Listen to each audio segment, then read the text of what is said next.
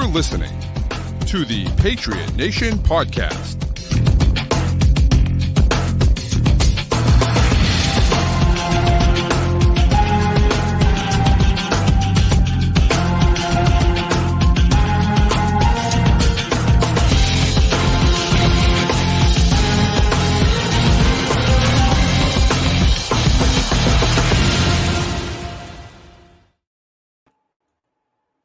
Edition of the Patriot Nation podcast. Your boy Pat Lane, as always, here with my guy Matt St. Jean. And as always, this episode is brought to you by FanDuel, which is the official wagering partner of CLNS Media.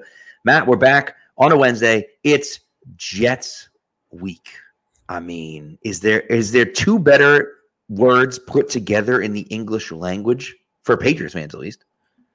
Yeah, I mean those are some of the best ones. I think it's I mean it's more than two words, but if we expand it to four words, I think Zach Wilson starting quarterback is also up there. That's a good one. Zach Wilson Jets week. I like that. That's even better. Yeah. Yeah, I'm down with that. I am down with that. So uh, hopefully a get right game for the Patriots. It is absolutely 100% a must win for the Patriots without a doubt. I mean, it's not even it's not even one of those ones where you can argue no there's no argument. This is a must win for the Patriots. You cannot start the season 0 3. That would be a disaster of all disasters. That would be um, horrifying. Especially when you look ahead on the schedule, and week four is at Dallas, the team that might be the best team in the NFL right now, the way they're playing. Um, yeah. That's probably, though, depending on how things go, that week four might be the hardest game that you play all season long. Um, yeah one in three almost feels like realistically the best you're going to do to to come out of the first month. So you just can't go 0 and 4. If you go 0 and 4, I think you're really uh you got to be perfect over. the rest of the way. Yeah, the season's over at 0 and 4. I mean, let's be realistic. If you get to 0 yeah. and 4, you're done, right? You're you're toast.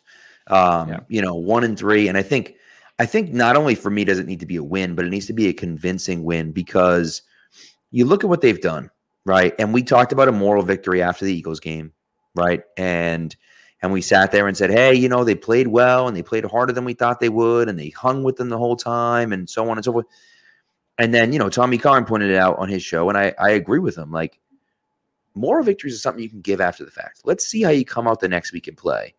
When they came out the next week and played the same way they played against the Eagles, full of mistakes, dumb penalties, and then not being able to capitalize at the end of the game, and again, blame Mac Jones, blame whoever you want. But at the end of the day, you have to win the game. And they weren't able to do that. And so many of this, so many of the reasons that they lost are just self inflicted mistakes. And that's what makes it so difficult to deal with because I know those are two tough games. I know that Miami and um, and Philly are both very good teams. But realistically, the Patriots should have won both of those games. And they, or at least, the only reason one. they didn't, well, right. But here's my point. They should have won both of those games. And the only reason they didn't is because they screwed up, not because the other team vastly outplayed them or, oh my God, this team was so incredible. There's nothing you could do about it. They shot themselves in the foot over and over and over again. And that's the reason they lost both of those games. Yeah, and that's what makes it frustrating. They're both winnable against two really good teams. And quite frankly, I mean, after going through the tape of Miami too, um, since it's been out here the last like 24 hours. I'm really impressed with the Dolphins. I didn't expect this team to be this good. If Miami's offense yeah. plays like this the whole season, they might win 13 or 14 games. Like that's, right. uh, and the, I think, think eh, one moral victory I think you can take away from this, if you're looking for one, is you know you, you hold them to seven points in the second half with Shaun Wade, Miles Bryant, you know, playing a lot there. Um, so I, I, think you you can take pride in that, and I think they figured things out. You just it's the same same story we've been talking about for a while now. You get yourself in too big of a hole. You make one, two, too many mistakes, and you just make it harder on yourself than it needs to be. Miami's a good team. You can play a good game against Miami and still lose. If you play a bad game against Miami, you're just asking for trouble, and the same thing goes for Philly. So. Um, I think honestly with the Jets this week, I think you want a convincing win, but also uh, have you seen the weather coming into New York? Is it gonna be nasty? Be cold and rainy on Sunday. Oh uh, baby, I'll be there. Oh yeah, I'm getting my rain jacket out, and that's awesome. I didn't realize you were going. That's sick. Oh yeah, and I think realistically, like I, ideally you want a big win here. Realistically, I think you're just taking anything you can get. The Jets are, have a really good defense. They're gonna make life miserable on you. You. There might not be a touchdown scored on Sunday. I could be that type of game with these defenses. So find any way to win. Yep. Play competitively with Dallas. Get out of the first month with things internally you feel like you can build on and then you know the, the schedule's a little bit easier here after the first month obviously you still got to play the bills twice and, and you still got to go to miami which is tough you still got to play kansas city but there's a lot of winnable games in there and couple couple chances to take down a really good team and add a, a quality win to the resume 100% 100% so um, all right with all that being said i know we're going to do something a little different on here we don't yeah. haven't typically done this before yeah. And I know I did this a little bit when I did the my guy breakdown. I did this a little bit, um, and I liked it. And I thought this was something that we could kind of we could kind of go, um, kind of do. I don't know if we're gonna do it every week, but it, I think it's a cool thing to do. So um, we're gonna do a little film breakdown. We're only gonna do we're only gonna do a few plays. I think Matt has two plays he wants to look at a little closer. Yeah. I have one play I want to look at a little bit closer. Um, and so uh, so yeah, so let's let's dive right in, Matt. Yeah. So the, the first play as we uh, as we switch over here, uh, this is going to be second and eight. Uh, second, this is the second to last play of the first quarter. 15 seconds left. Patriots got the ball at the Miami 39 yard line. So we're gonna we're gonna look at this. We know the Patriots like to spread you out. Bill O'Brien's going to use his formations to make you declare on defense what you're going to do.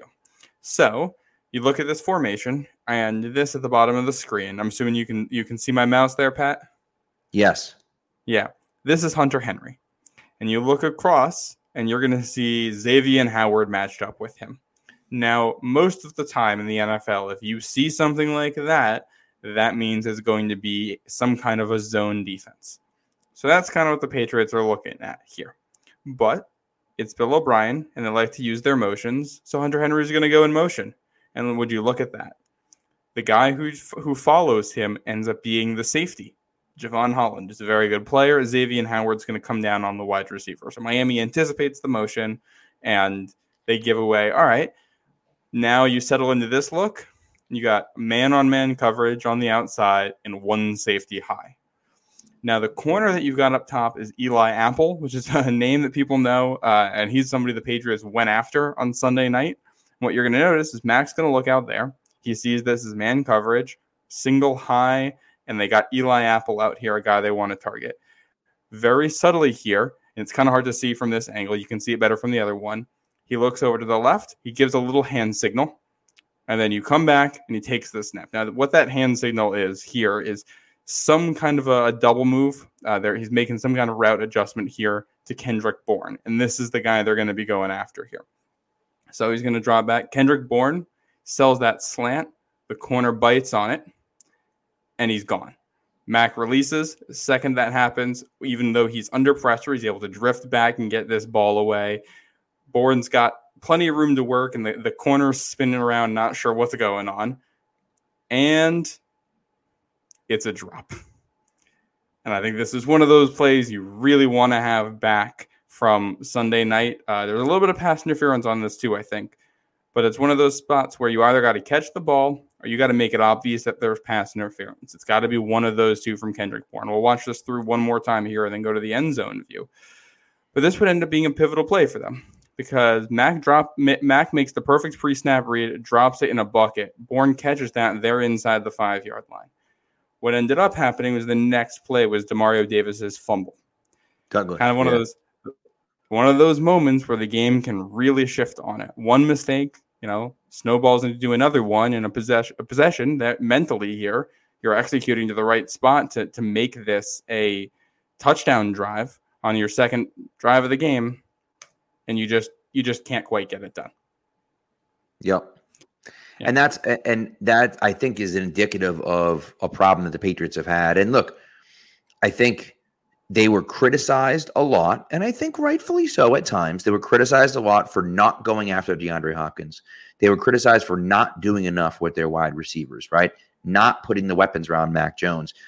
And we sat here and said, look, DeVante Parker is similar to, to DeAndre Hopkins. Is Hopkins the guy that you want? I don't know. But like, I think you know, he, you know, these guys can do this. Now, listen, DeAndre Hopkins isn't running that route, right? DeAndre Hopkins doesn't have the long speed, really. Um, I don't think, at least, to run that route anymore. But that being said, maybe it's someone else running that route. Maybe Tyquan Thornton's healthy and he's running that route and that's a touchdown, right? I don't know, right? And so the thing is, is that what it comes down to is that people were pissed that the Patriots didn't upgrade the weapons, and the weapons, at least on Sunday night, showed up in a big way where it wasn't enough around them, right? And I think it showed up on the previous Sunday where there wasn't enough around them. And I think, you know, we've seen guys be good. We've seen guys do well here. The problem is, is that we just don't like. There's no game breaking wide receiver on the team. Tyquan Thornton's got a lot of speed. He comes back. Who knows if he'll even play? He wasn't even in the cards, right? And so that's the problem. Is that you're looking at this team saying, who are the game breakers? And right now, is it Demario Douglas who got benched for a fumble? Like I, I just don't know. So that's um, you know, yeah. Oh, and the the other part of this too is that you know Bourne's in position to make the play, and we've seen him make that play before. He can make that play. You just right. he's got to do it, and he's he's probably going to get an opportunity like that again this season. You have to make it next time. Uh, that's how you that's how you do it. Um, I got. And, and by I the way, you said it, and someone else said it too. That you know there was pass interference in the play. Eli Apple did hold his arm. It should have been called. It wasn't. But at the end of the day, if you're an NFL wide receiver, you got to fight through that contact and make the play. You got to. And he doesn't like he doesn't make it obvious. Uh, and even after right. the play, like we all know what a wide receiver who just got interfered with looks like after the play. We've all seen that, and Bourne's doing none of that. So advocate for yourself.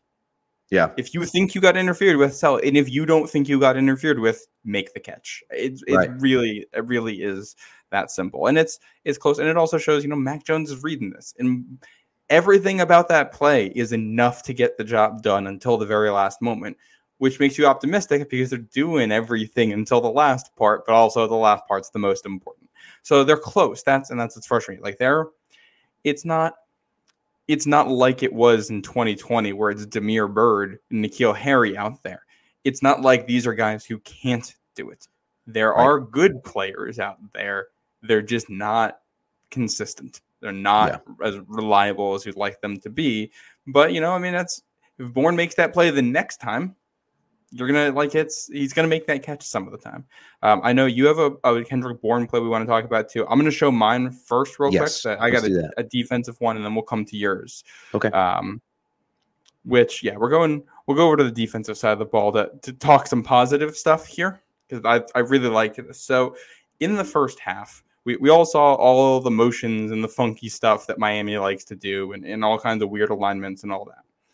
And what the Patriots did on a lot of it, they'd be aggressive. They they would blitz. Uh, I don't know. I would say a lot, but if there was an RPO, they were going to make sure there was somebody crashing down hard to make sure the run wasn't there. And this is something they did pretty consistently throughout the first half. This is the first third down of the second half. This is the first series for Miami coming out of halftime. Now, knowing that the Patriots have been very aggressive in these situations all game long, we're going to look at the, the, the bottom of the screen here and what the Patriots are doing in the front seven. It looks like you know we got a we got some kind of a blitz here. It looks like Bentley's coming. It looks like Dugger might be coming. It looks like we might have six guys here coming to the quarterback. Now, if that's the case, then uh, it looks like you're going to have man coverage with Miles Bryant down here and probably Jalen Mills on the running back. That would probably be how that breaks down if this is man coverage. And, and Tua sees all this. And if this is the case, then he's going to have a nice little inbreaker here for a first down. It's going to be perfect. Well, the play starts, and the Patriots don't bring that blitz. Ja'Whaun Bentley is going to come out and take the running back. Bryant is on the receiver, and Jalen Mills just stands there exactly where Tua wants to throw this football. This is where it's designed to go. You look, Jalen Mills, he's not moving a muscle. He is just sitting and waiting for this. Tua sees this. He can't throw the ball. You take away his first read, boom, you get a sack. I think that was their first sack of the night. And a huge play right out of the half where Miami could have, you know, really blown the doors open on this game just a, a, really nice play, really nice play by Judon to make that happen. And you know, this is really good stuff by the secondary, really good adjustments, really good job to bait Tua into uh, a position where he couldn't do what he wanted to do. And you know, that's right. how when you got Miles Bryant and Shaun Wade playing big minutes against receivers like that, you want to win. That's that's one of your ways to do it right there. yeah, agreed. Agreed. And that's you know, it's it's interesting. That was it's one of those that's the the subtleties that we miss sometimes from the Patriots, right? Where they draw up a play that just makes the guy hesitate just enough. Mm-hmm. And when you have guys like Josh Uche and you know Judon, Uche forces him outside and Judon finishes finishes off the deal, that's enough. It's not much, but that's enough to make him hold it enough to get the sack. And, you know, it's those little intricacies that you see where, again, you're dealing with your fourth and fifth corner out there against Jaylen Waddle and Tyreek Hill. And that's how you're that's how you're still figuring it out. You know what I mean? Yeah. So really good stuff. I mean, the coaching staff did a fantastic job, and the, the end result's not. Uh, it was 24 points on I think nine possessions, 10 possessions, which still is a little bit higher than you'd like, and that's also right. with a missed field goal and a blocked field goal in there. So that could have been 30 points pretty easily if you don't get some some stuff going your way. So stuff to tighten up on defense, but doing it enough to keep it close with the the personnel you had against an offense that good, I think you got to feel good about it. Yep. Yep. Yeah. All right. Let me get to uh, the play that you wanted to see. So, yeah.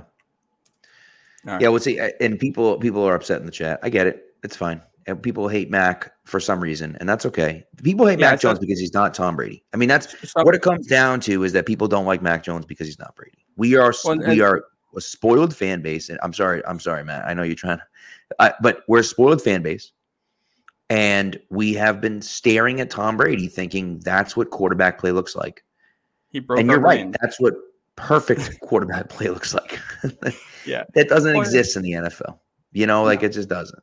And the, the, the ball, to be clear, the ball doesn't take too long to get there on that that Bourne play I had shown. That's right. the, the velocity on that's fine. There's only one right. safety. He's in the middle of the field. He can't get over to be part of that play. And Bourne beats his guy. He doesn't beat him by a massive amount, but he does win. He gets position. He gets his hands on the football. It's not none, none of that is on Mac Jones. That's on Kendrick Bourne having to, to find a way to make a play there. That's really what it comes down to. Yeah, I'll tell you, you. You know what's funny is that Ed says plug plug Joe Burrow in. What's really fascinating about Burrow and Mac Jones is that if you read Joe Burrow's scouting report, it sounds exactly the same as Mac Jones' scouting. Like There's a lot of word for word. It's pretty yeah. wild. There's a now, lot of similarities there.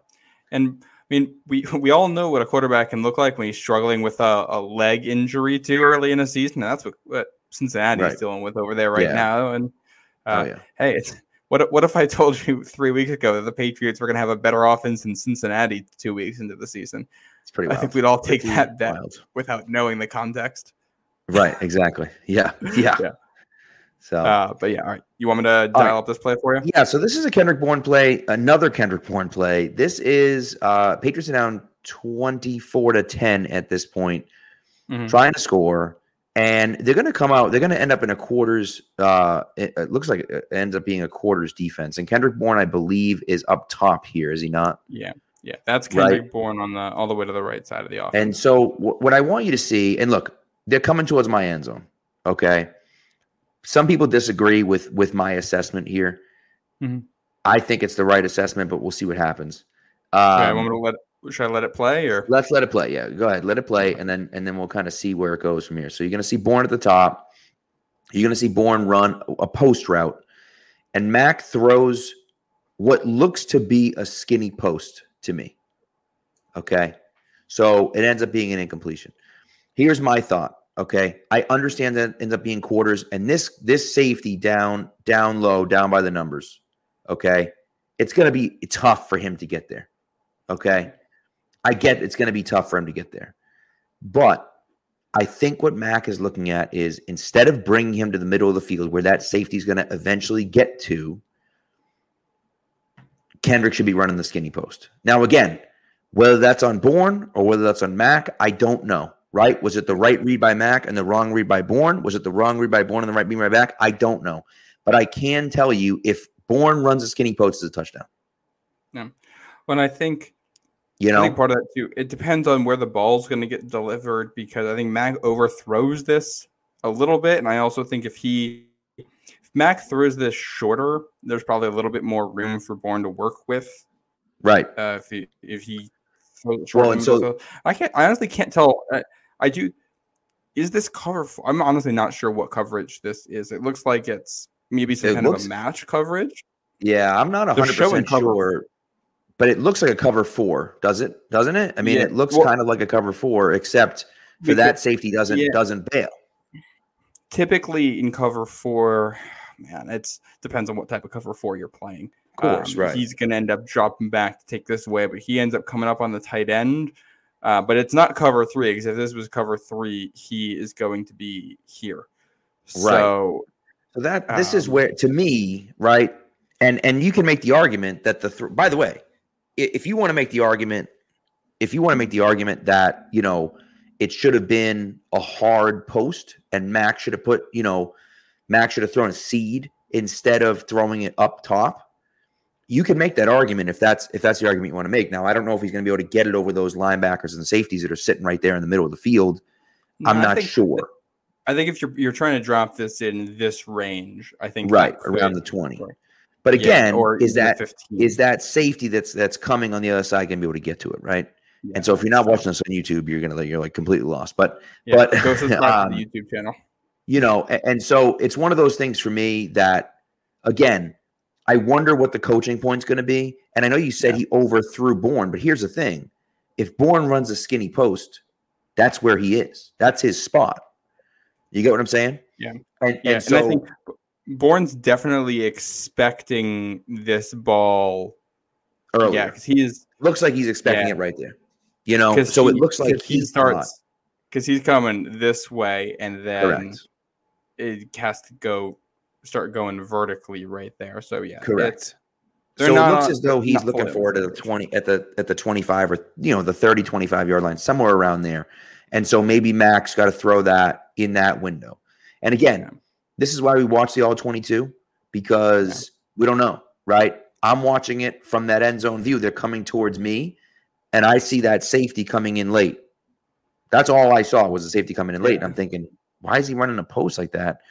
But again, if if Mac throws it earlier, then it's probably a long completion to Bourne, right? He doesn't have a ton of space or a ton of separation, but he has enough separation that he can get there, right? And so, um, yeah. Thankfully, you know. that drive ended up in a touchdown. So thankfully, no harm, no foul on that one. But you know, you're looking for the explosive plays here. I think that's the area where you're trying to improve the most on offense if you can find ways. And there were there were a couple plays. There's another one we didn't even have in here where Bourne tried to toe tap something down the sideline on the seam and couldn't get the second foot down. Um, an absolutely perfect pass by Mac Jones, like a perfect back shoulder throw. I mean, he put a ton of air under it but he put it in a spot where only Kendrick Bourne could get to it, and Bourne was late turning around and couldn't get his feet down. And yeah. you know, and, and was, those are the plays. You know what I mean? Yeah, and Bourne, I think, didn't do a great job early in the route either. Um, right. I don't think he thought the ball was coming to him, um, which makes it tough. Ooh. Another thing, where too, yeah. I didn't, I didn't dial it up in here. I don't have the time stamp before it, but the the pick that Mac threw to Parker yep. feels like deja vu to Miami in the opener last year, same type of play, and yeah. I think what we've learned is we're just not doing the one on one with Parker and Xavien Howard. I don't think we're testing that on fades at all. Nope. Um, and if you look when Mac threw it too, it looks like, you know, it's going to be a real 50 50 shot. And then down the field, Parker really boxes him out. The thing that's tough, we talk about missed opportunities. Hunter Henry's wide open on the same play over the middle of the field, getting you down to at least the right. five yard line on it. So, on that, um, right. So to me, that that was that's a trust route that is a yep. I'm going to trust my guy to win one on one, and I'm throwing it. And honestly, I'm just taking my three step. I'm taking my three step drop. Right, I'm hitting the I'm hitting the back foot, and I'm letting it go because my guy is going to win that one on one matchup. And instead of winning that one on one matchup, he gets absolutely curb stomped, pushed out of bounds, and doesn't even fight back to the football. And it's an easy interception by Xavien Howard. And then he does it. He does a really nice toe tap to get his two feet in. but like it was an easy pick for him. He ran the route for DeVante Parker instead. And that's that's where it gets frustrating where you're like, man, like, you know, and so now you look at it and say, all right, if he's playing against a physical corner like Xavien Howard is, you can't trust him in one on ones. And that's tough for a number when one receiver.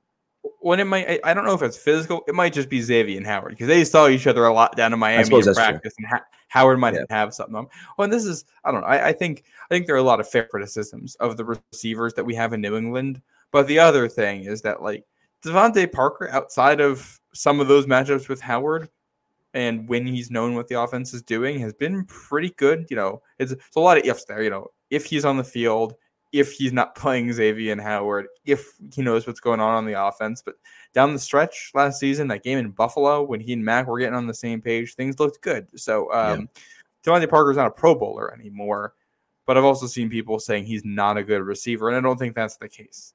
I think, right. I think there's, a, I think there's a lot of like, you know, above average receivers in this group. There's just nobody beyond that. There's guys who can win one on ones a lot of the time, but definitely not every time and not consistently against very good to elite players. Yeah. Yeah, yeah. it's true. You know, so yeah. all right. One yeah, thing before, oh, go ahead. Well, I was no, going to pull up a comment here to, to talk before we move on to the go ahead. Go ahead. Yep, I was uh, going to do the same thing. TJ Pinder because this is, and I've seen this comment a lot. Uh, yeah, for a team that he says for a team that invested so heavily on defense over the last few years, they sure played conservatively against the Dolphins. I, I understand where you're coming from, and I think that's fair. The problem is this Miami has two of the best receivers in all of football. They have two receivers who can attack your safeties when the quarterback's taking a three step drop. So, quarterback's going boom, boom, boom, looking, and the guy's down the field, and you know, you can hit the deep shots. They have some really good players over there. Patriots also have some really good players in the secondary, and they have invested heavily, just like you said. The problem is when you get the ball out so fast, it can negate a lot of the pass rush advantage that New England has against most teams. And three of the guys they invested in so heavily weren't on the field. Jonathan, right. the, whole Jones family, except for Mac, yeah. was out for most of Sunday night. And that's what's, I mean, that's just a certain amount of luck there. Um, and I want to play. You want to play aggressively. You know, there's a, there's a little bit of 2001 Rams to that Dolphins offense, and you want to disrupt timing as much as possible. And it's just you can do that when you have athletic guys out there. You can't get that aggressive when it's you know Miles Bryant and Shaun Wade. You can't have them you know pressing and doing all this stuff. You want right. to, and there there's parts. Uh, there's some plays in the second half where they were getting Kyle Dugger involved and pressing on Tyreek Hill and dropping into zones and stuff, and, and that worked and it was effective it's just you know nobody knows how to defend this Miami offense right now. The Chargers didn't have a clue last week. The Patriots didn't start to figure it out until the second half of that game, and um, I think right. I think what you're seeing is uh, the Patriots trying their absolute hardest to contain an offense that's nearly impossible to contain. One, absolutely, and then throw on top of that fact that Jonathan Jones got hurt midweek. Right, it's not like Jonathan Jones was yeah. out and you knew you weren't going to have him. You were going into this matchup with the Dolphins thinking all right, we have Jonathan Jones who does a really nice job on Tyreek Hill and has mm-hmm. consistently, but now all of a sudden he's gone on Friday, and you're like, oh god, now we have to like change, you know, the defensive game plan because we don't have John Jones. And sure, we have Marcus Jones. Okay, let's put Marcus Jones on him. Well, then Marcus Jones get hurt, and then you're like, oh god, now what do we do? You know, so like, so I think when you don't have one of those guys, and look, I like Marcus Jones a lot. I still don't know if he's athletic enough to stick with Tyreek Hill. I think he he did admirable when he was out there. He was pretty good in the yeah in the first half. Um, so yeah, and I think I think they got enough athletes to deal with it. I'm going to be curious to see what this looks like the second time they meet. I know you know we all get the heebie-jeebies when it comes to New England playing in Miami with what that has brought over the last yeah. two decades. Right, but New England's healthier when that second matchup comes around and they kind of have a handle on the speed and they know what's going on with that offense and there's a little bit more tape on it Pats are going to have a real shot in that one. Uh, you probably don't get the field goal block in there. I think Miami has changed that up now, and you, you, might not get some of the special teams plays that you got. So you're going to need to do a little extra on defense to make up for it. But there's a Agreed. lot to like in the second half on defense, and if they can build on that with better players out there, I think uh, they might be able to steal one in Miami against a Miami team that depending on how you look at it, might be the best team in the AFC through two weeks. Yep. Yep. So, all right. One thing before we go to break, I'm just going to hit on this. Ed says 29th in offensive spending. Be nice to have one of those receivers, he says. You're not wrong, Ed. Here's what I'm going to tell you. And I'm going to do it. I, I, I, I've put off doing it. I said, I'm not going to do it. I'm not, I'm doing it. All right. I'm doing it in the next week or two. There was going to be an article from me on Pats Pulpit comparing, comparing the total draft capital spent on offense versus the total draft capital spent on defense. And I know people that are going to complain about about free agency and blah blah blah blah blah. I'm going to tell you right now, you are going to be shocked when if when I go back to 20, 2018 until now, offensive players versus defensive players and how much draft capital they've spent on them. I'm not going to include trades. I'm not going to include the second round trade for Mohamed Sanu. I should, but I'm not going to. When I just look at draft capital used on offense versus defense, you are going to be shocked well, when it comes up that they've spent significantly more draft capital on offense than they have on defense. And then people are going to turn around and say, you didn't draft the right guys. Well, that's not what everyone's claiming. Everyone's claiming they don't care about offense. You want to say they, they didn't care, draft the right guys. The that's fine. Right, right. And that's well, a different argument in, in in total, but you can't say they haven't tried. Yeah, and the, the offensive spending too. I think a lot of that here, the most expensive spot here is quarterback, and the Patriots have a guy on two guys on rookie contracts there at quarterback, so they're investing essentially nothing at the most expensive position in right. the NFL. That's a yep. big reason why, and not just nothing, but like the, the Patriots are investing are paying less for Mac Jones than the Jets are paying for Zach Wilson because of where they were drafted. There's a difference right. there, and you know um, they also have a, a, guy on a rookie contract at running back who's starting. They have two guards on rookie contracts. They have a center who I think is on a relatively cheap contract there with Andrews. Um, and they're I think they're actually pretty high in spending for tight end because they've thrown money at that position. And then, so. you know, wide receiver, you know, they got what six guys at the position, if we're not counting Slater, three of them are on rookie deals right now with Tyquan, Kayshon Boutte, and uh, Pop Douglas. Douglas. Yeah. So I mean, I think that's part of it. I would and I would like to spend more on offense if it means they're getting better players out of it. It's just you know that these players are hard to get. All 32 teams are looking for these guys. Everybody's constantly hunting for them. The the Dolphins only got Tyreek Hill because he happened to request a trade at the same time they were looking for a receiver. The the Eagles got AJ Brown because he requested a trade at the same time they were looking for a receiver. The Bills mm-hmm. got Stefon Diggs because he requested a trade at the same time they were looking for a receiver.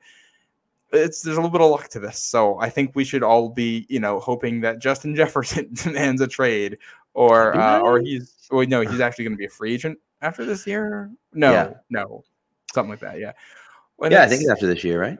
Is it the is it his that. fourth? Maybe it's maybe it's the year after next.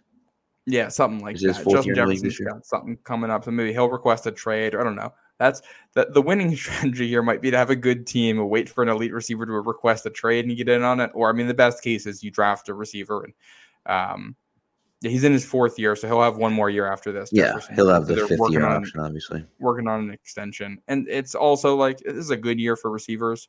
Uh, building a, a team takes time. This is a good team, and you know if they draft your receiver next year in the first round and they hit on a guy, which you know they could with the talent that's available there, this thing goes from oh it's a, a good team that's frisky and can make the playoffs to a team that could be the best in the AFC East overnight if if you'll hit with the right guy. Hundred percent, hundred percent. And before we go to break, Trent Brown's concussion was not actually a holdout. Let's let's be serious here, people. That that's illegal for the Patriots to do. They, as we talked about, as we talked about with Jack Jones a few weeks ago, they would be getting sued by the NFLPA if they said that his injury was actually his holdout was actually an injury. There's no way they could do that. It's just not. They just can't do it. So you'd need to get like a player to buy into a whole thing. And if Trent Brown was faking an injury to get more money than the NFL would be, or the the mm-hmm. Patriots mm-hmm. would be getting up in mm-hmm. arms with the union, and Right. Yeah, yeah, no, I think I think Trent Brown got hurt and also they've realized how valuable he is and said, "Hey, we got a little extra money. We'll throw some your way." And Exactly. I, yeah, and I'm a little so, I'm actually a little surprised they didn't extend him to next year as part of yeah, of me too. But... Trent Brown's not a not not super reliable, not the best tackle, but he's, you know, better than the guys you're finding on the scrap heap. Agreed. Agreed. Yeah. All right, let's uh let's get into a word from our sponsors, and then we'll be back and talking about the game this week against the Jets. Snap into the action this NFL season with FanDuel, America's number one sports book. Right now, new customers get $200 in bonus bets guaranteed when you place a $5 bet. That's $200 in bonus bets, win or lose. If you've been thinking about joining FanDuel, there's no better time to get in on the action. The app is so easy to use. There's a wide range of betting options, including spreads, player props, over-unders, and more. So visit FanDuel.com slash Boston and kick off the NFL season. FanDuel, official partner of the NFL. Ages 21 and up in present Massachusetts. Hope is here. First online real money wager only. $10 first deposit required. Bonus issued as non-withdrawable bonus bets that expire seven days after receipt. Restrictions apply. See terms at sportsbook.fanduel.com. Gamblinghelplinema.org or call 800-327-5050 for 24-7 support. Play it smart from the start. GameSenseMA.com or call 1-800-GAM-1234.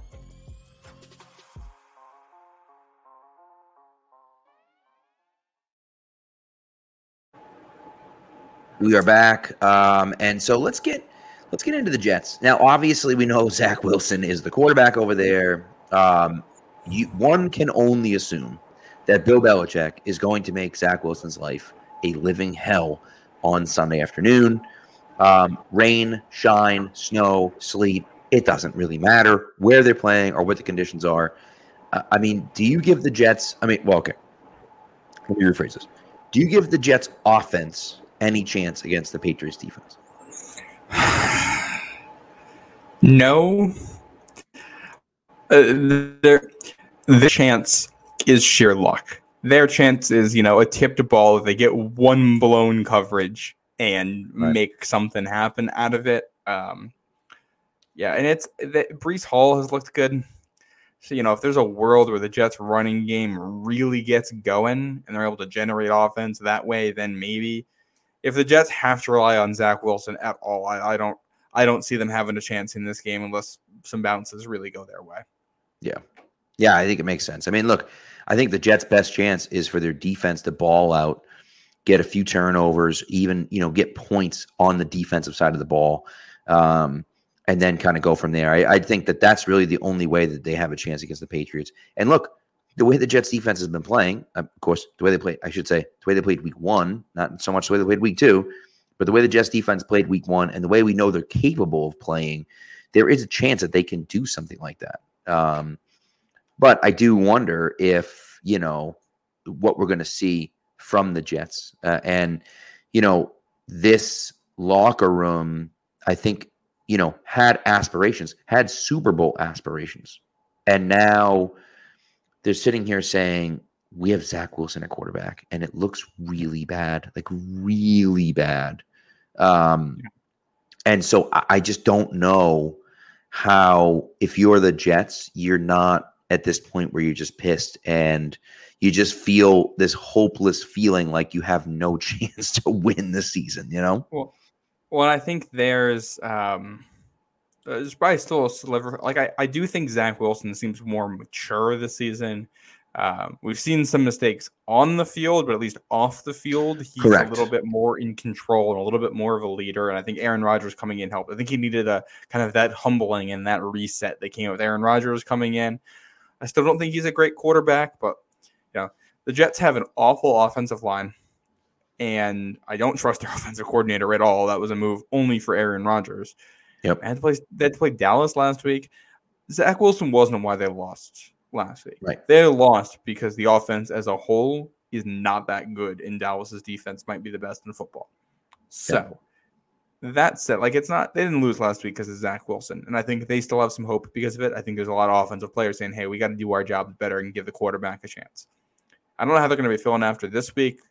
Patriots don't have Mike, Micah Parsons. They can't do some of the stuff Dallas did, but uh, Jonathan Jones back at practice. The Patriots secondary is healthy. They don't, they don't even need Marcus Jones for this one. I mean, you can you can roll out the what Jonathan Jones, Christian Gonzalez, and Myles Bryant and feel pretty good about how you match up yeah. here. And I think you can just kind of pick some stuff in the film and really try to make Zach Wilson's life hard, rush the passer a ton, and just just don't get beaten by the run. I think that's it. If you can make sure that the Jets have to pass the ball, Zach Wilson will make mistakes, more importantly, you'll be able to get pressure. Even if it's not picks, you're going to get sacks out of it because I think you're going to cover well enough down the field. And uh, yeah, might be the fact that it might be sacks and not picks might make this game, you know, a little bit closer. It is. This might this might be like the game in New England last year where it's just both teams are getting pressure, neither offense is doing anything, and it's going to come down to one big play. And if that's what it comes down to, I like New England's offense better than the Jets' offense for making a big play, but that's where you know, one defensive play can swing the game. One special mm-hmm. teams play can swing mm-hmm. the game, and um, that's if the Jets want to win this game. I think that's going to be where they're going to need to do it. Well, you know, when you don't have Marcus Jones back there returning punts anymore, right? So, uh, you know, and again, Pop Douglas probably looks like he's going to be back there again, but you know, it is it's he's not the same as Marcus Jones. I don't think he's quite as explosive as a punt returner as Marcus Jones is, and so and he doesn't uh, have the uh, same instincts that Jones does either. No, which no. Side one one thing to kind of watch for here for special teams for New England that I've picked up both weeks on the film. Um, when they're trying to return punts, they're having a hard time with the opposing gunners. They're getting yep. blocked into their own returner, and that happened mm-hmm. weeks one and week two. You know, if this is a rainy Sunday in New York and it's going to come, this game might swing on one special teams play. That's an area where you want to clean up because that's one of those that can turn into a muff in a hurry and the Jets recover it in field goal range, and they win a game six three because that ends up being the difference. And which honestly is surprising because you know one side is Schooler and usually Peppers, and the other side is Gonzalez, and so I can see that. But like you know, it, Slater is involved in that, and I think it's right. just just an awareness thing. Which Mike Reiss pointed this out in his kind of notes that he puts on Twitter about Brenden Schooler might be primed for an All Pro season here, and I think the film reflects that. I think Schooler might actually be playing better than Matthew Slater on special teams right now. And this isn't just the blocked field goal. This is all the other stuff he's doing. He's yeah. making a lot of plays on special teams. So that's the other way. I mean, he's a guy who could be a difference maker, forcing a fumble or getting a block Quite to get a good kick or punt return. Uh, he's been he's been electric. He's fun to watch when it when it's special teams. Just find a forty one for mm-hmm. New England and, and mm-hmm. enjoy watching him. Yeah, he's great. He's really great, and obviously that that block field goal was incredible. If you haven't seen Pat McAfee's breakdown, uh, mm-hmm. go go do yourself a favor, go on to X and watch it, and it's it's we're not it's we're not outrageous. We're not calling it X, Pat. We're not doing that. Okay, go on to Twitter. Go. I I think it's funny because uh, PMT is calling him. You know, I was I was watching X videos. Yeah, I was watching an X video yesterday. I just think it's hilarious. But but you know, so but yes, go on to Twitter and find find the Pat McAfee breakdown. It's incredible. I we I we were like we can't even do a breakdown of that play because the McAfee breakdown was so perfect that it's like you can't possibly top that. So forget it. Um, but anyway, so that's look. I think defensively, I thought Christian Gonzalez played a great game on Sunday night.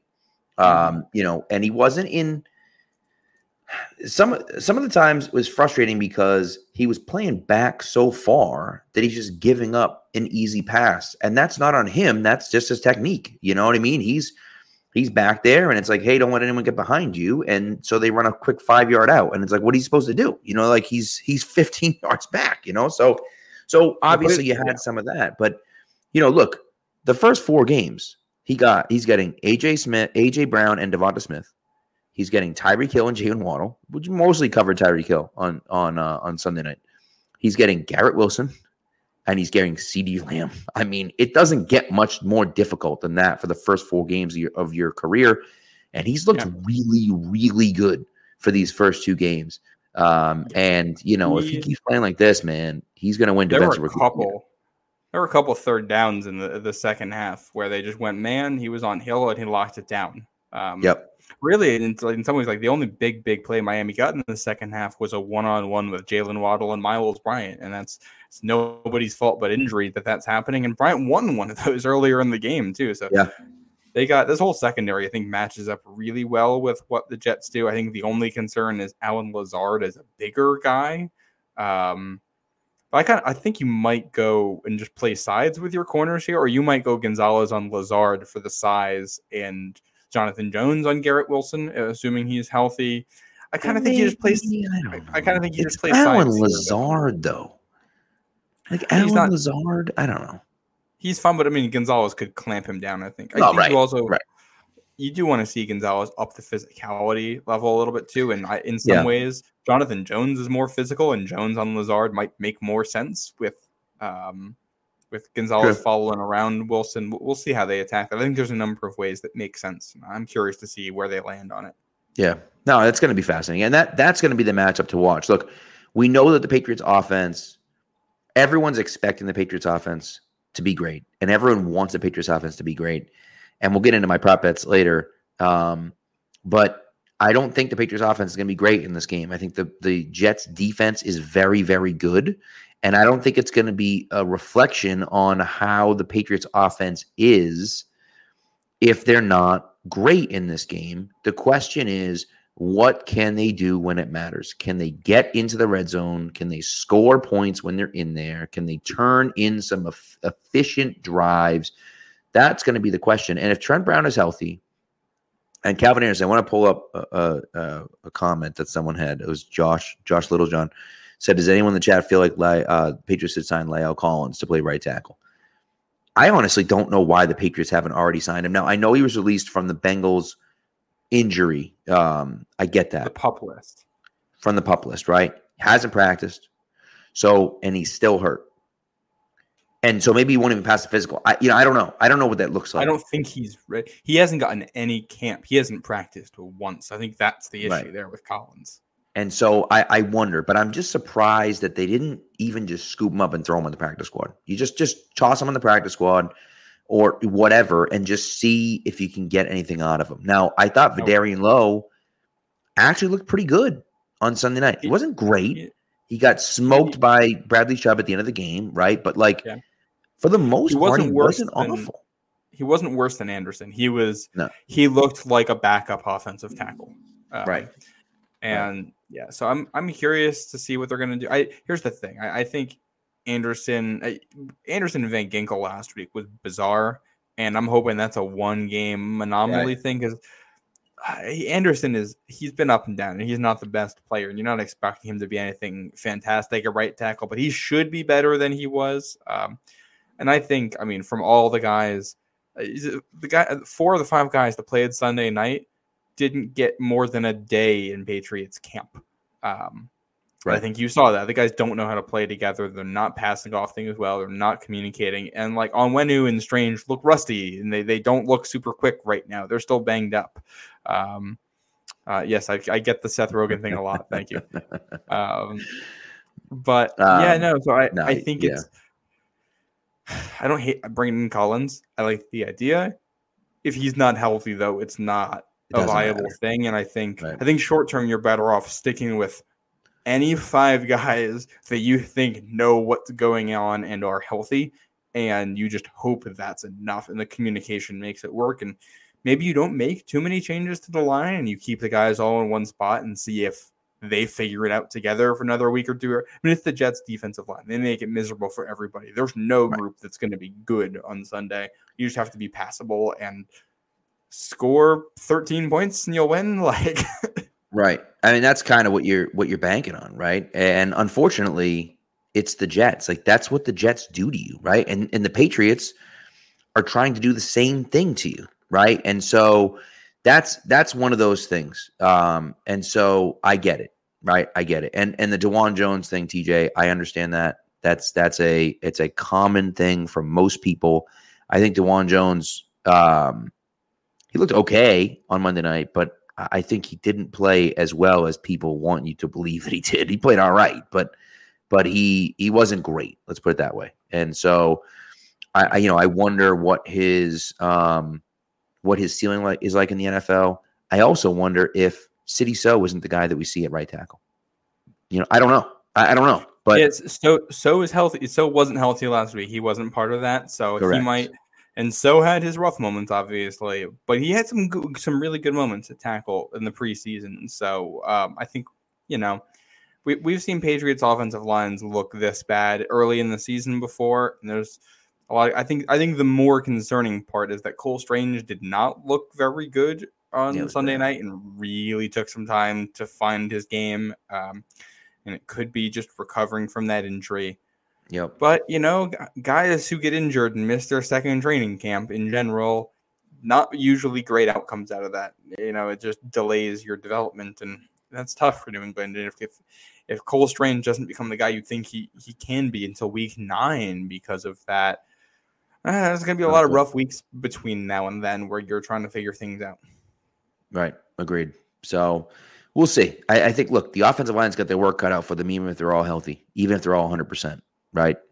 And so, you know, it, it's going to be, it's going to be really tough for them no matter what. I thought Onwenu was fine, but he wasn't as dominant as he normally is either. So, you know, it's not like they turned into this like running team. They couldn't run the ball, you no. know, in game two either. So, you know, against a defense that gave up 200 yards to the Chargers on the ground, correct. which I think I, I didn't get deep into the the LA Chargers run running offense tape in week one, and maybe I'll go back and look at that. But I kind of feel like that was more a Dolphins thing, and that they had a bad game and that they looked better. Because you look like they're a defensive tackle group. Zach Sieler is one of those guys who um, a, lot, a lot of people don't know his name, but he just got an extension for them, and he's he's really good he gave New England fits in week one last year. He's just a really good defensive tackle. Raekwon Davis is really good. Christian Wilkins is really good.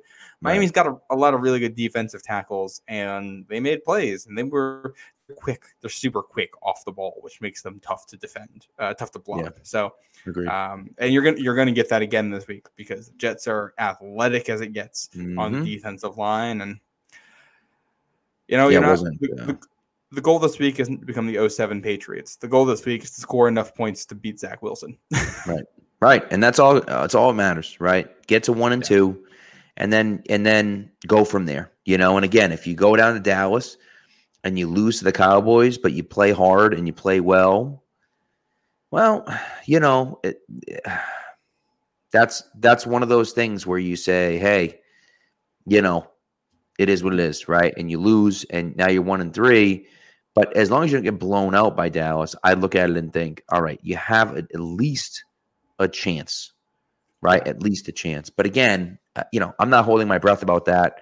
And again, moral victories don't matter. They don't matter. It only matters if you're able to string together some wins in the middle of the season, right? If you if you lose yeah. to Dallas, right? You beat the Jets, lose to Dallas, then you come back home and lose to the Saints. Well, what the hell good was the was the close loss against Dallas? It doesn't mean anything. It, and moral victories help if they you learn and you build on it, and it gives you confidence for something later down the road. And that's right. You know, if they if they learn something from Miami game one that helps it beat Miami game two, then all right, we can take something away. If you if you take something away from facing the Jets defense this week, and you're able to apply that to the Dallas game, or something from the Dallas defense, and apply it to the Saints defense, or things yep. like that that's yep. what helps you. Even you go back to eh, obviously not a moral victory, but still, if we're talking about losses, the game against the Chiefs in 2014, like the infamous Patriots loss, Belichick said they were really happy with the effort they got out of their players. They thought they yeah. found some stuff on the offensive line in the second half. They found some stuff that was working. it was one of those games where things got out of control. The game script got messed up on them and they couldn't recover but it wasn't because the players were awful. It's because a bunch of things all went the wrong way at the same time. They hung in there. They played as a team. I, I think we've I think we've seen that from New England the last two weeks. So it's just yeah, converting that into wins somehow. Mm-hmm. Mm-hmm. And that's that's really the question, right? How do they do that? So, all right. So, I, I, but I feel like I'm pretty confident.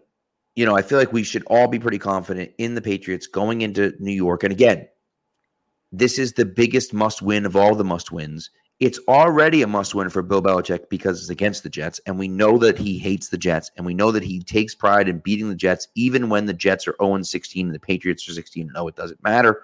He still wants to beat the Jets. And so, yeah.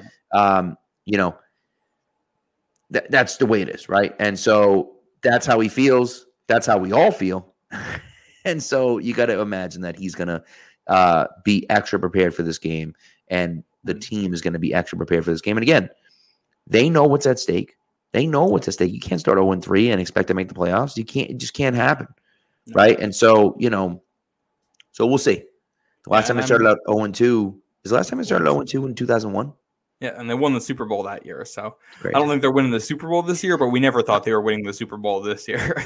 That's a great point. That's a great point. Yeah. So, um, and what's the what's their last loss against the Jets? Was it the 2015 overtime game? I think that's it. Cause it's four, 14 in a Brett row. Favre. Yeah, at home. You say Brett Favre? 2015 wasn't Brett Favre there? Oh boy, you're five years off there. Oh god, 2010. Jeez, I'm getting old. Yeah, that was, was no, that Sanchez? That was uh, no, it was Ryan Fitzpatrick that one year. Jesus.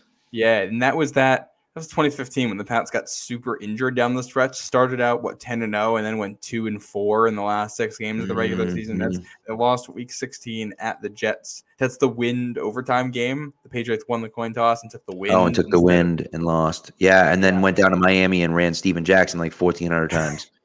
right. And then, Yeah. right. And then they didn't make the Super Bowl because, so what's, it's funny because the Steelers were a great team. And I, I, I will always say, it's funny because I rem- now I remember, now that you're saying this, I will always say the Patriots looked at it and, um, and tried to avoid the Steelers. And Vontaze Burfict took off his head, took off Antonio Brown's head, knocked him out of the game. They still almost beat the Broncos without Antonio Brown. If they had beat the Broncos, they would have had the Steelers at home and they would have been they would have been in the Super Bowl.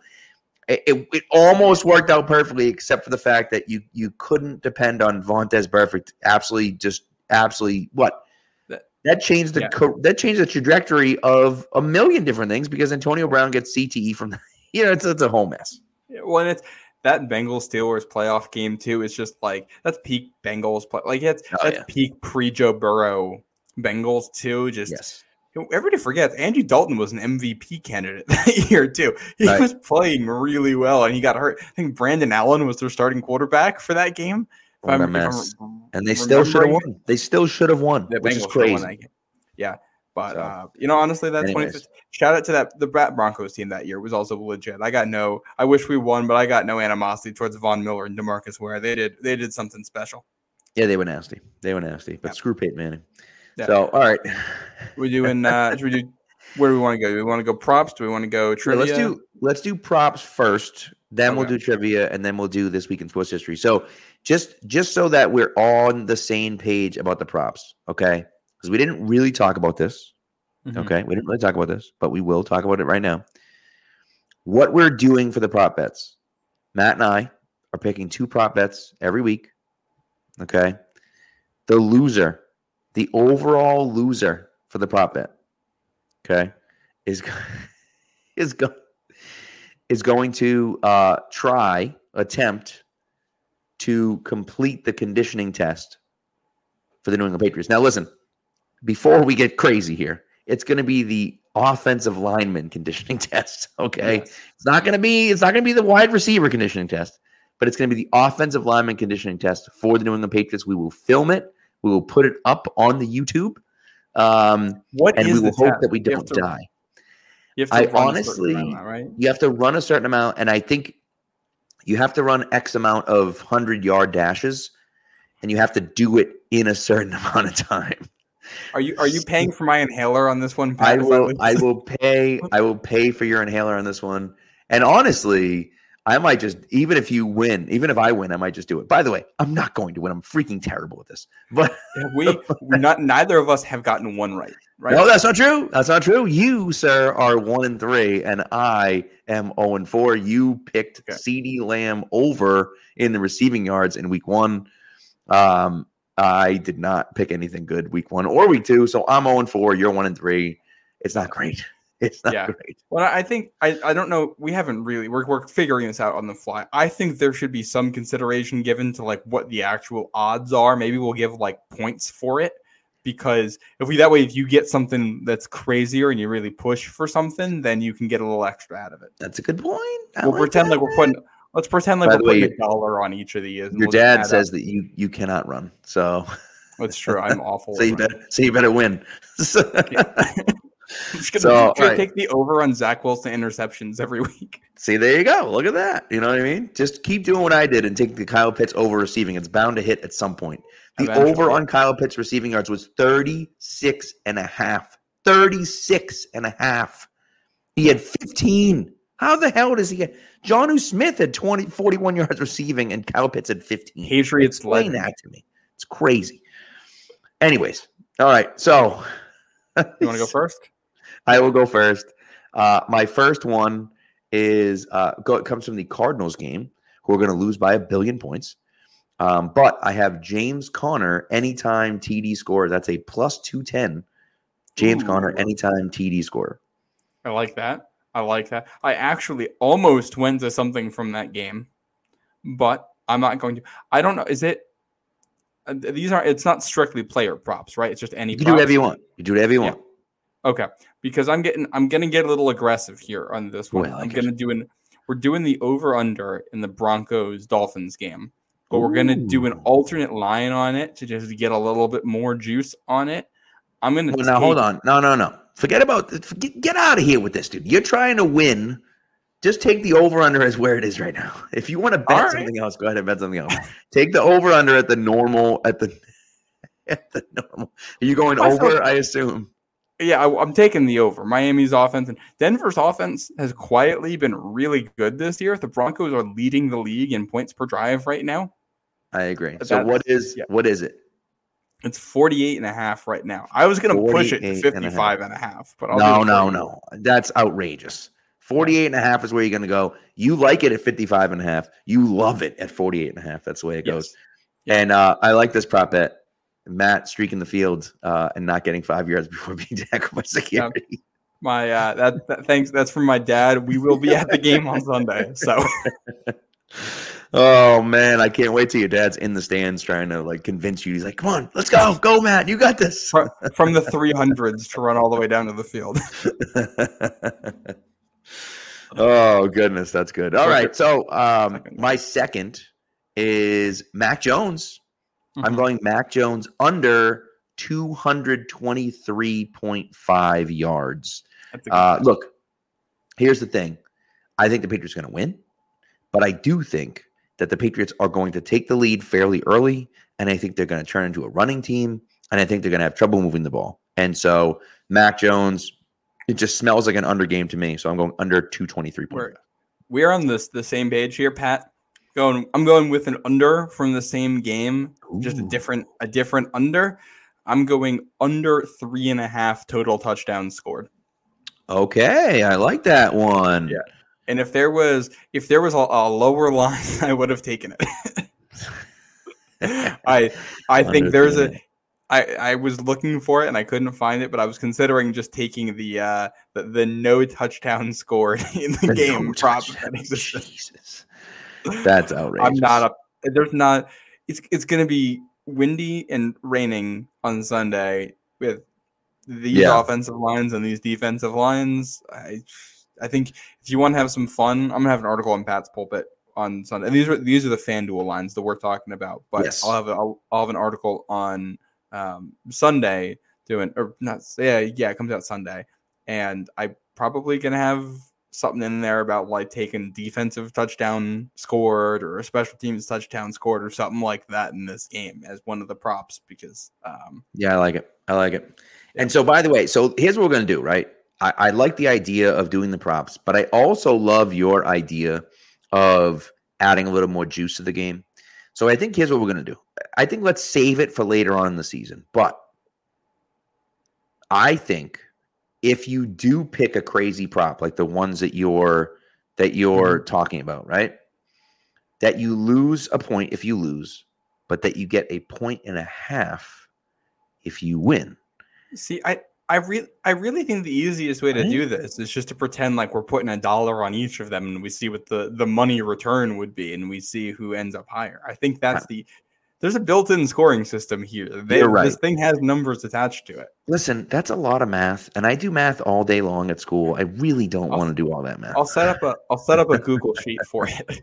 All right, maybe. Well, we'll we'll figure it out. Either way. Either way, we're gonna we're gonna go from there. Matt's trying to game the system so that he can so that he can win.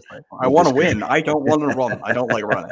So so we're on the same page because I want to lose so that I am so that yeah. I'm doing the running, but I'm also trying to help people out. So I'm trying not to pick terrible yeah. ones either.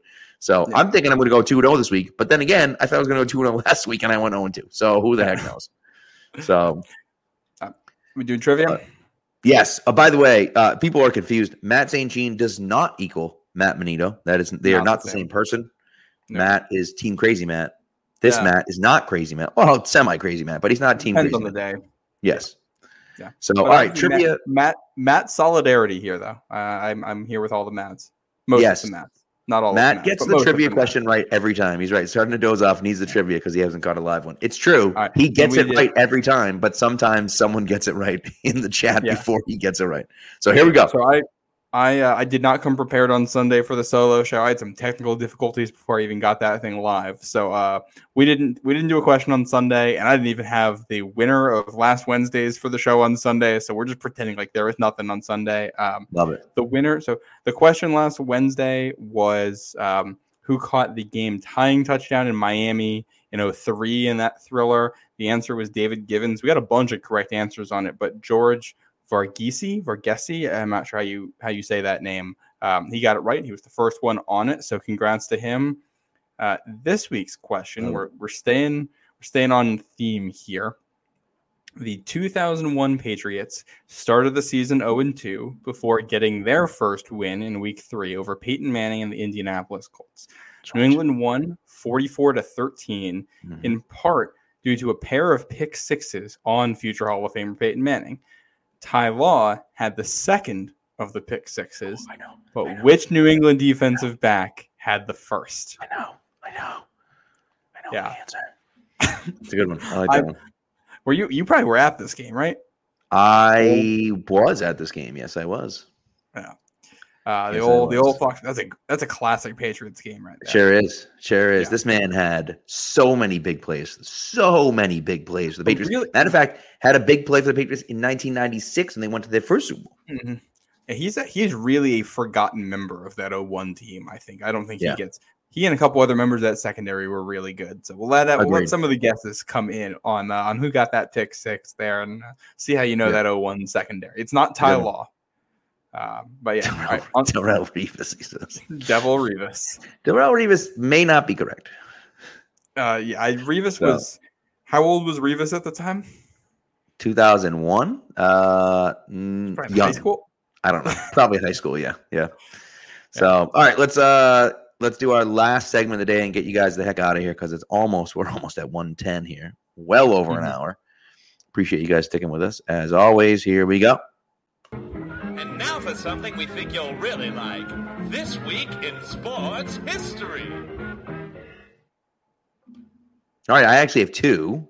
Uh, so maybe I'll go, you go, I go. How's that sound? Sure. That works for me. All right. So on this day, which is September 20th, 1988, American diver Greg Louganis wins the three meter springboard gold medal at the Seoul, Seoul Olympics.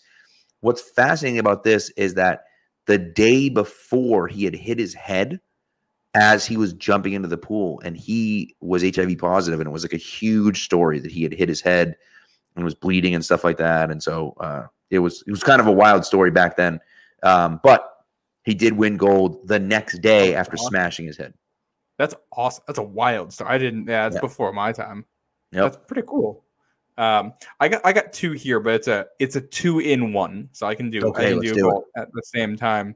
On this day in 1955, Willie Mays uh, homered off of Vern Law for the Pirates in both games in a doubleheader, and in doing so, he became the seventh player to hit 50 home runs in a season. Love it, love it. That's great. That's great. And my last one is uh, September 20th, 1973. Billie Jean King beats Bobby Riggs in the Battle of the Sexes tennis match. They actually made a movie about this with Emma Stone and Steve Carell. Uh, of course, Billie Jean King, a famous women's tennis player, and Bobby Riggs, a famous men's tennis player. And Billie Jean King beat him um, in in a battle of the sexes uh, match. And so I've never actually seen the movie, but it, I've seen the the preview for it and have wanted to watch it and just never actually gotten around to see it. But I'll watch I've anything with good. Steve Carell, to be honest with that's you. That's the thing, man. And he's like kind of a dick in it because it's like like that's character. what Bobby Riggs was was kind of like a, he was kind of like an asshole. And I don't think yeah. he was like totally an asshole, but he kind of was. So, um, but anyways, so there yeah. you go. Uh, a, a note for Sunday because you can't get out of one of these podcasts without a, a uniform note of some yes. Um, looks like the Jets are going white at home for this one, which they usually do early in the season, really? but they're doing the black pants and the black socks, which I hate You're the Jets. You've worn Silly. green for like 50 years here, and you're just gonna you're gonna start wearing black all of a sudden, and you're like it just it doesn't match. I think it looks ugly. It doesn't look like the Jets, and it every time I see it, it reminds first the first play it reminds me of is Zach Wilson, and the second play it Mhm. reminds me of is Marcus Jones. Uh, So I, if you're the like, why are you running this out there? Like, what the Jets? Like, this is this It is the brand sense. you want? I will tell you. So I was in a Madden league during the pandemic. Actually, I was in a Madden league, and um, and I ended up. I was I bounced around at kind of a few different teams, or whatever. But I ended up on the Jets, and I would wear every time I had a home game. I'd wear the black jerseys with the black helmets, and every all I'd black. I'd be. I'd have the blackout uniforms, and people would just roast me. All the guys in the league would be like, "This is the ugliest uniform I've ever seen." I'm like, "Well, I kind of like it," and then and then they busted it out in a real game, and I'm like, "Those are my jerseys." And then, of course, the Patriots are trying to kick for a touchdown against them, and I'm like, "Well, I guess you know they're not good luck, but whatever, dude. You know what I mean?" Yeah, it's, it's just totally, It's totally not good luck with them, and it is synonymous with one of the worst years of the franchise last year with Zach Wilson. And I think you, Yeah. you'd assume you'd want to refresh that brand in some way and not associate it. And it's Right. the other part of this. The Jets got new uniforms in 2019, and like the regular uniforms, like you know, green jerseys and white pants. Patriots Right. still have not played them with green jerseys and white pants since they So weird. because they keep wearing either white at home or they'll bring out the black against New England or Well, you know what's so funny is that I think, in my opinion, now similar to the Patriots, their white helmets with the green stripe and the circular NYJ NY mm-hmm. Jets on it. I think those are far superior to anything else that they wear. I think those are the like- best helmets that they have. The old Curtis Martin helmets when he's dude, those are sick. but I like I kind of like the green helmets. I got this like nice paint finish. Like the old green Yeah. helmets I did not like with the new the new green. But like Right. with white I mean you can't go wrong with like the Joe Namath era Jets uniforms. That's as classic as it gets right there. Right, right, yeah, Yeah. true. So, Um, anyways, all right, this has been uniform talk, weekly uniform talk by uh by Pat and Matt. with Seth really Rogen. Matt and Pat, really Matt, and then I just kind of chime in a little bit here and there. Yeah. So yeah, of course, Matt is like, you know, they they posted in rookie numbers. Like, how come they're on the they're on the old numbers? I'm like, dude, how did you notice that? I don't know. Whatever. It's my, dude, you know? it's my special interest, Pat. And the oh, I mentioned it in the, the last last week, but the Bruins did unveil their uniforms. And, uh, yes, and they look great. I'm- they look great. oh, I was not. I'm not a fan at all. But uh, And disagree. Here's what I will say: Marchy, Marchand getting the captainship is so cool. it. So cool. So one more thing, one more note here. Wait, nope, sorry, Matt. Good night, buddy. that wasn't the one I was looking for though. Uh, Ken says, "I wish we would bring back the gray pants, please. For the love of God, wear the freaking gray pants. It looks so stupid. It's not. A, it's not a color rush anymore. I think Wear I the think gray pants. I think it's I think the what the Patriots do here is pretty simple. For any day games in New England, you wear the gray pants. For the night games, you can break out the all blue if you want.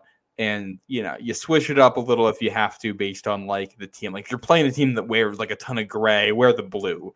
Uh, Yeah. So you get a little more contrast or whatever, or things like that. Like honestly, like playing the Chiefs on Monday Night Football, it's actually a good time to wear the all blue because you get the nice blue and red contrast. And Good point. I bet that Monday night game in December is the one game we're going to get gray pants this year. Based on what they did last year, they did the Monday night game, and I think Didn't two home well for primetime then. games, red red uniforms for one, the alternate uniform with the gray pants for the other. That seems like what they're probably going to do, but yeah, they should be in every game thing. Yeah, I It's agree. what I do in agree. Madden at least. Always throw the gray pants Yeah, on. you got it, dude. You got it. Looks so much better. So, Yeah. Anyways, all right. Well, thank you for listening to our ramblings for uh, an hour and 15 minutes. We appreciate you guys. Chat was blowing up as always. Awesome. Thank you very much, guys. We love you guys.